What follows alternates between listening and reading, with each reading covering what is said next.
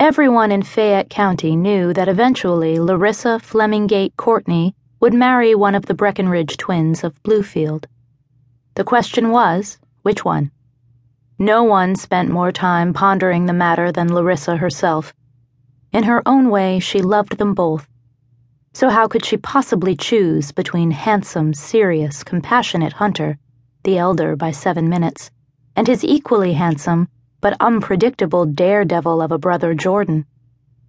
Jordan was the one who got the three of them into scrapes as they were growing up. Hunter always got them out. Larissa's mother had sent her to the library earlier, demanding that she think through her choices and come to an immediate decision. But the harder she thought about it, the more confused she became.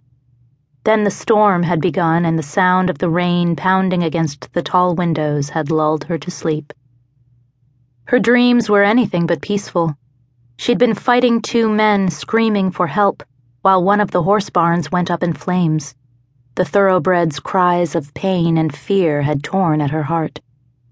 Wrenching free of her two attackers, she dashed into the burning building, mindless of the danger, bent on saving Bluefield's prize mares and stallions.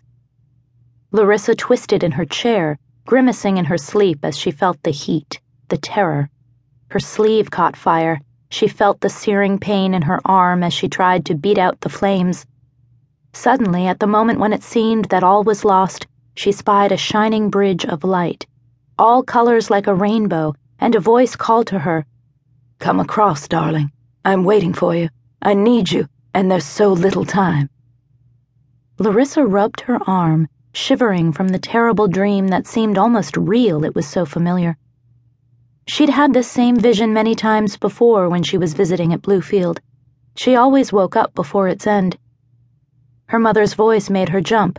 Well, Larissa, have you made your decision yet? Mrs. Courtney had entered the library at Bluefield without a sound.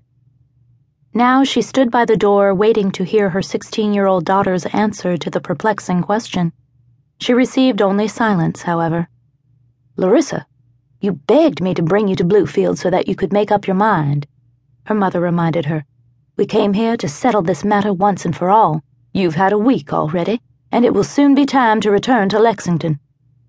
But the week's gone by so quickly, it isn't long enough, Larissa argued, smoothing her damp palms down the skirt of her lavender sprigged cotton frock. Exasperated Mrs. Courtney replied, You've had your whole life to make this decision, Larissa. We've all been patient with you up till now, but you owe it to the Breckinridges to give Jordan and Hunter your answer before we leave.